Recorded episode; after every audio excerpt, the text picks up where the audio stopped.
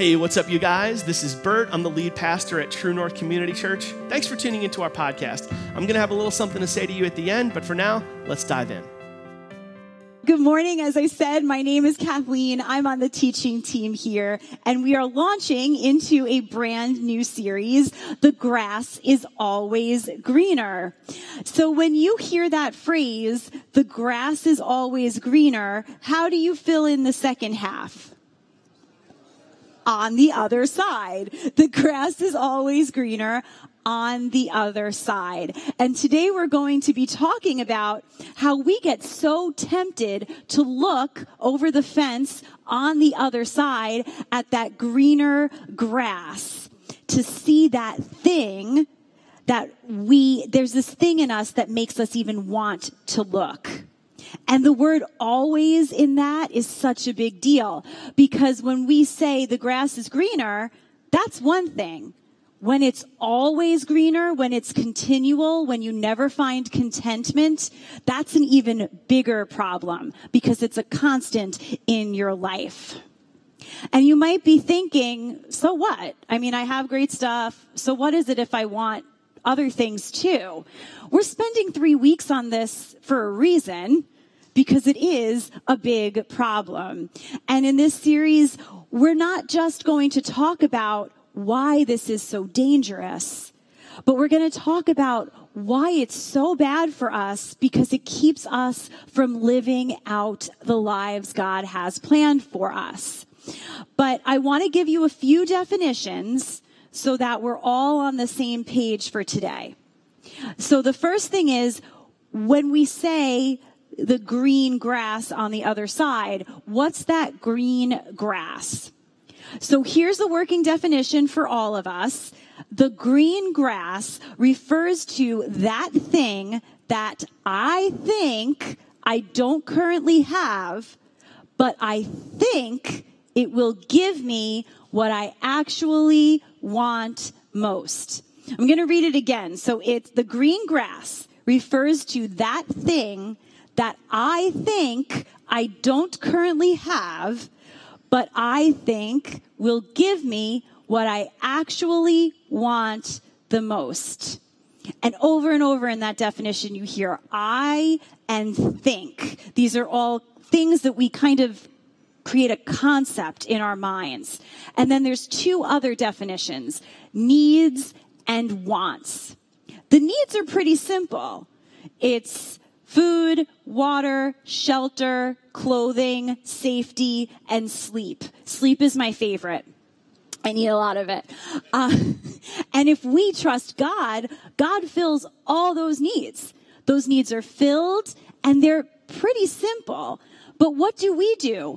We want. So what are the wants? The wants are things that we think make life worth living. They're on top of the needs. They're extras on the needs. So it's the really rich food instead of just having a good meal, the nicest house, our bougie wonder water, our designer clothing, anything that's adding to those needs that we want to have. And we somehow take our wants and in our mind flip it and we say, I need that. I need that. And suddenly the vocabulary switches and our wants become needs. And that causes a problem for all of us. So here's the problem that I want you to solve in your heads. No calculators allowed. So it's what is 5 squared times x to the third power if x equals 90 divided by 13? If someone knows the answer, that's ridiculous because I made it up. But the answer to that for you and I is go buy a Corvette. Doesn't that make it so much better? Didn't that solve your problem? No? Okay. So go get that really cute French bulldog that you want. Did that solve your problem? Might have given you more problems. Okay, so let's try something else. Let's look. Oh, Mr. Smith across the street, he just got new siding. I think new siding on my house is going to solve all my problems. Did it solve your problems? No. So now you're sitting at home and you feel kind of down about yourself and it's like 9:30 at night. So you know it's going to solve your problems? Door dashing an entire Fudgy the Whale cake to your house. I do that. But that's not going to solve your problems either. Life is full of complicated problems, right? And we try to solve our problems with the totally wrong answer.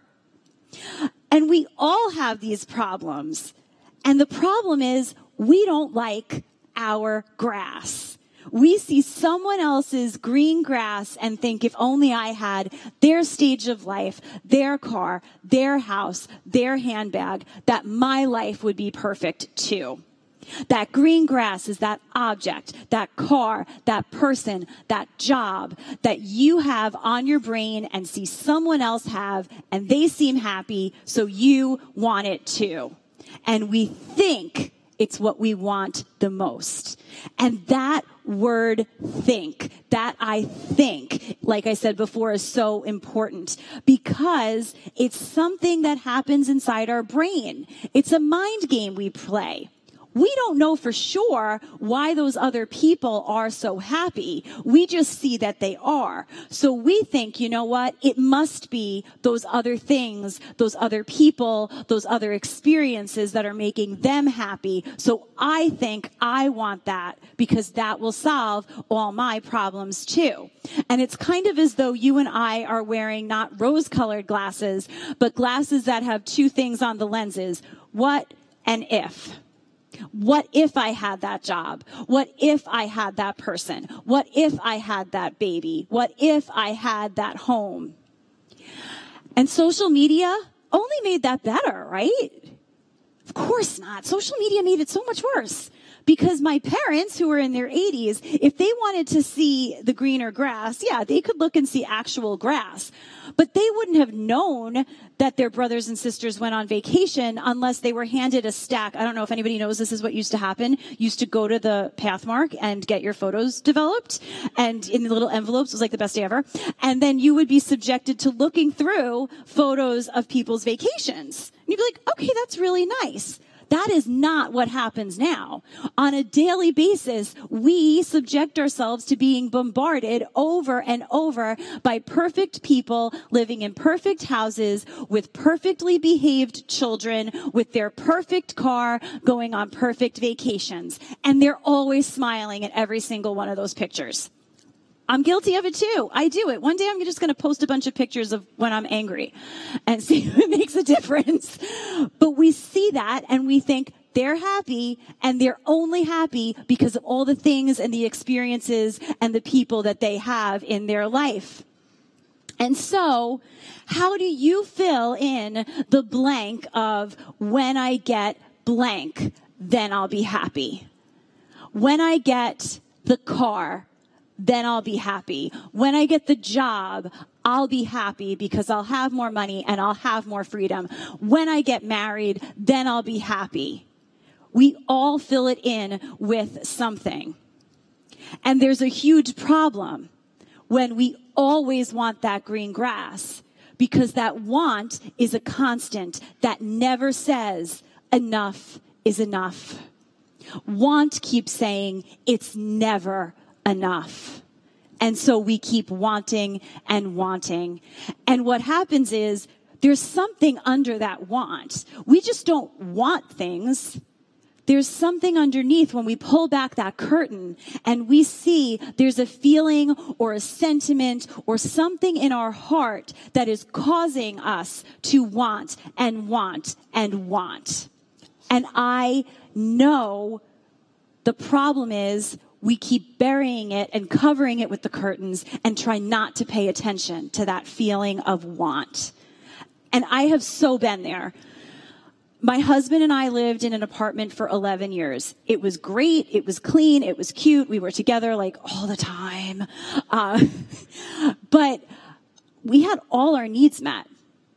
And because I kept looking over the fence, he was better at it than me, but I would keep looking over the fence or out our peephole was my little joke and being like, but they have that and our best friends, they just got this really beautiful house and a beautiful new kitchen. And It took 11 years for me and my husband to get our own home. And you know what? I look across the street and I look next door and they have grass, really green grass. I have rocks. And so I want that green grass, and I have what I've prayed for years. Or a job. My husband and I both just started new jobs within the past 2 months. And yeah, there's green grass over here. We love what we're doing. But you have to still make sure the grass gets watered. You have to make sure you still mow the lawn. It is not always pleasant or fun. So we have what we think we wanted, but it's not perfect. It doesn't make us happy. So yeah, underneath it all, there's still that feeling of I want something else. And it shows up in so many different ways for you and for I. For some of us, it's just we're greedy. We like things. I'm one of those people. It's something I struggle with. It's materialism. You see it, you want it. It's idolatry. This thing, this experience, this person is what I'm going to focus my life on. It's wanting and wanting and wanting. Something is driving us to that want, that insatiable need.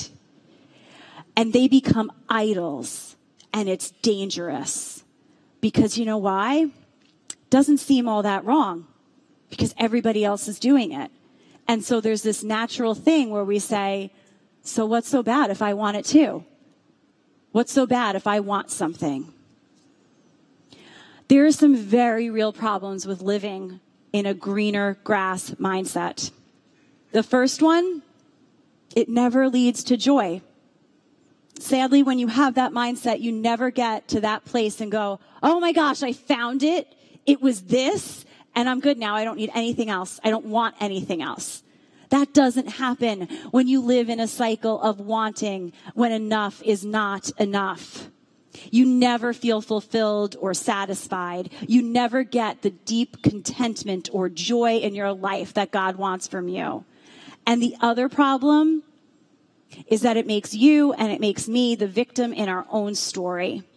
We look at someone else and go, wow, isn't she lucky that she gets that? Isn't he lucky he has that? Why don't I have that? And we take that mindset of I should have this and I'm missing out, so I can be responsible and I can go spend money and I can make reckless decisions because I deserve it. And that is an insult to God. It robs us of the life God has given us. It becomes a thief stealing our joy. And maybe the hardest part when you live with the grass is always greener mindset is this low hum of discontentment that ripples just below the surface. It's not about asking God for what you want.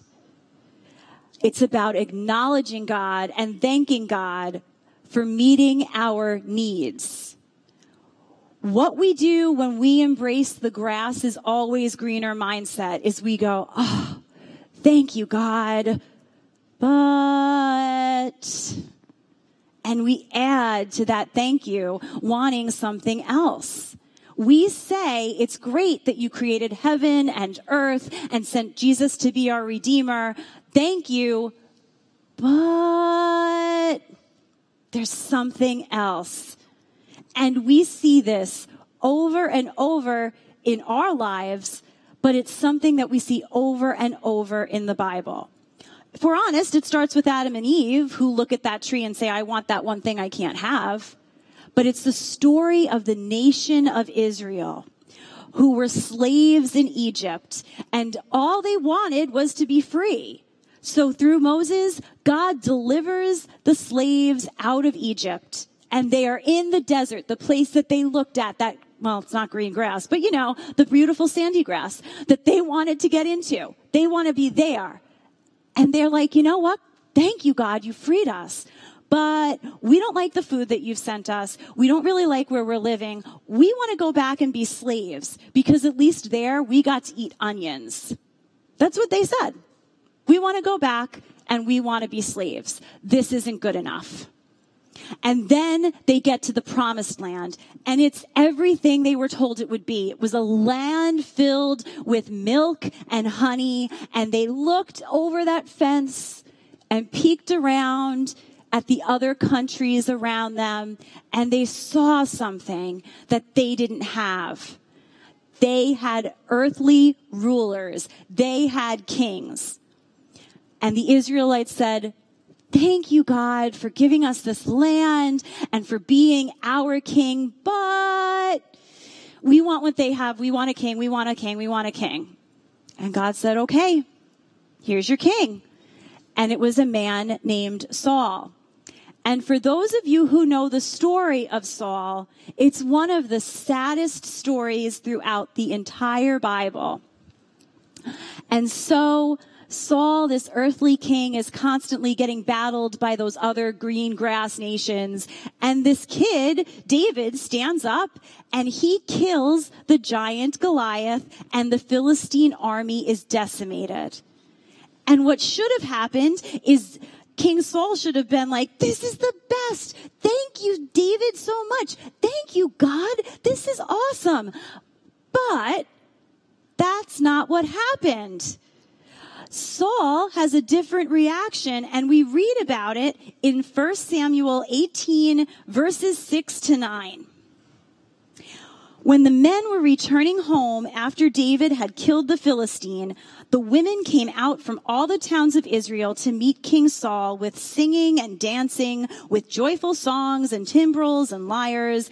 As they danced, they sang, "Saul has slain his thousands and David his tens of thousands." Saul was very angry. This refrain displeased him greatly. "They have credited David with tens of thousands," he thought, "but me with only thousands. What more can he, David, get but the kingdom?" And from that time on, Saul kept a close eye on David. Saul made a choice. He was still king. He was the one in charge. He had everything. People, money, places, everything. But one line in a song threw him off his course. Can you imagine if you were someone written about in a Taylor Swift song and you heard that one line and it completely ruined your life? That's what happened to Saul. And Saul was fixated on David. He hated David from that moment because he chose not to celebrate David in what he did. And underneath that undercurrent was rippling, and he kept a close eye on David from that point on. Instead of celebrating the victory, Saul said, "Thanks, God, but there's now this guy David. And the only thing he doesn't have that I have is the kingdom." And so what happens is Saul allows this hatred to consume his life. The next few chapters are labeled in the Bible as this. Saul tries to kill David. Saul pursues David. Saul takes his own life. The entire rest of Saul's life is chasing, trying to outwit, outsmart, and wipe out David. And he dies trying. He never gets it. And it's all because of that hatred. So now David becomes king. And what doesn't David have? He has everything too. He has a queen. He has people. He has a kingdom. He has it all. But you would think David learned from Saul, who just had that whole wreck of a life, that he doesn't have to live this way. He does the "thank you, God, but" moment here. And we read about it in probably one of the most famous stories of the Bible. You want to know when people say if they're on a desert island that they would take the Bible? This is one of the stories why. So we read it in 2 Samuel 11, verses 1-3. In the spring, at the time when kings go off to war, David sent Joab out with the king's men and the whole Israelite army. They destroyed the Ammonites and besieged Rabbah. But David remained in Jerusalem. One evening, David got up from his bed and walked around on the roof of the palace. From the roof, he saw a woman bathing. The woman was very beautiful, and David sent someone to find out about her. The man said, "She is Bathsheba, the daughter of Eliam and the wife of Uriah the Hittite." How could David have responded here? Could have been like, "That's awesome. Go Uriah. This is great. Congratulations. Peace be with you." Instead, he has an "ew, David" moment. He looks out and sees this woman. Now, I have to say this. Bathsheba did not do anything wrong here.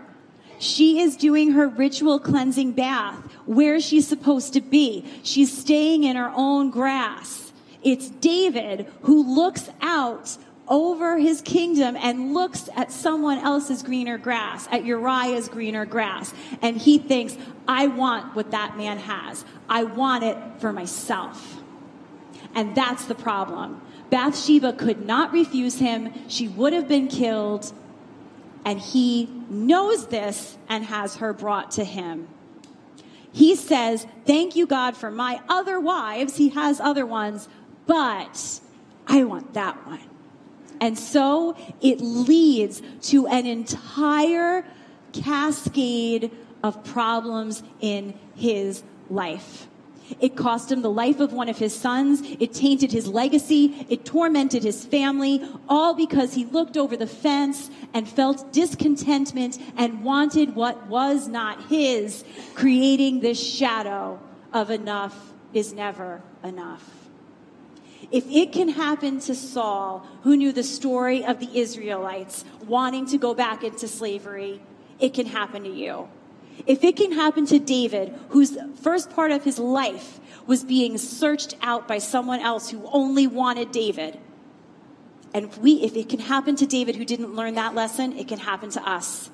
It can happen to you, it can happen to me, and sadly, it probably will or has.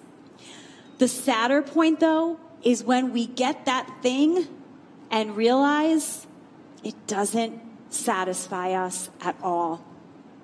It does nothing. How disheartening is that? You wanted so badly to get married or get the house, but there's something still, this low hum of discontentment, this moment when you should be saying, "Thank you, God, for giving me all the things I prayed for." And instead you say, "Thank you, God, but I want something else." You can chase your whole life and never get it. And then you can realize that that wouldn't have met your needs anyway. Or there's another way that you can learn about how to deal with that greener grass. And it's learning from your Heavenly Father and trusting Him and allowing Him to lead you to your promised land, to your greener grass. Because He truly has something better in store for you and for me than we could ever imagine, than we could ever want, than we could even ever peek over a fence and see on the other side and want. We have to let our Father in heaven lead us there. And we read the most perfect song, another song that tells us how God does that. And it's Psalm 23, and the first 4 verses read, "The Lord is my shepherd. I have all that I need. He lets me rest in green meadows, in green grass. He leads me beside peaceful streams. He renews my strength. He guides me along right paths, bringing honor to His name. Even when I walk in the valley, I will not be afraid, for you are close beside me. Your rod and your staff protect and comfort me." Do you know who wrote that? King David, the same person who wanted someone's greener grass, wrote for God to lead him to green grass. What can we do? How do we do that practically? We celebrate other people instead of wishing it happened to us. We can genuinely be happy for other people instead of wishing it was ours or being afraid someone would take away what we have. Instead of saying, thank you, God, but you and I can be challenged to say, thank you, God, period, the end, don't add to it, don't ask for more, because he already knows what you need. And if you trust him as your shepherd, he will lead you to the green grass where it's peaceful and restful, and you shall not want. Let's pray together. Heavenly Father, thank you for what you give us.